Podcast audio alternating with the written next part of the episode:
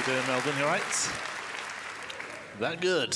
Um, my name's Carl. It's good to be here. Um, what I like about this country is you're very confident in yourselves, quite assured. Um, because I look confident, but I'm British, so I'm not. It's all a lie.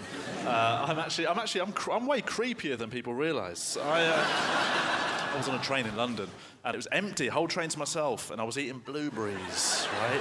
That wasn't the creepy bit. I don't know why you laugh, but cheers for that. What's, what the hell do you lot eat on trains over in this country? Just lamb, probably. I was eating blueberries, and um, basically, a woman got on at the next stop, right? Which is fine. It's 2016, right? Um, she. she went and sat about 50 foot away down the train, uh, no exchange at all. And then the train doors shut and we moved again. But as the train jolted to move, a blueberry fell out of the just went whoop like that. Got sort of got into a groove, and I could see uh, that it ran all the way to her foot. So now I worked out I had about 20 seconds to work out what to do with my face for when she looked up. Because she's going to look up. What kind of nutter would get hit by a blueberry and not check where it came from?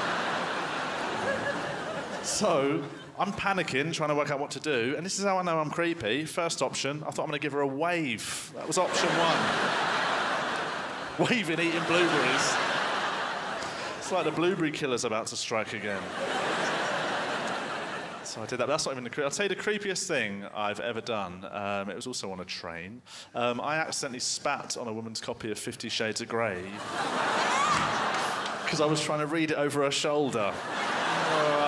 It's a rookie error, right? But basically, she sat next to me on a really busy train, and um, and she started reading it, and then she had to lean forward, so I realised I can have a read uh, without her knowing. It's a victimless crime, um, and then this is what happens next, right? Do you ever do that thing when you do a yawn, and mid-yawn, all the spit in the world comes out of your mouth? Why isn't this talked about more, right? Because I thought I was alone. My parents never told me this. I didn't get sat down when I was 12, and they were like, oh, uh, you know, don't talk to strangers. Here's the birds and the bees. And sometimes you're going to spit like a cobra everywhere out of the blue. So basically, this is when it happened. Worst time. I'm sitting there, she's there, I start reading. I'm about four lines in when it happens. And I, I think the best way of thinking about this is from the people sitting opposite's perspective. They looked over to see a woman reading a book, and out of the blue, a lunatic, me, just go like this.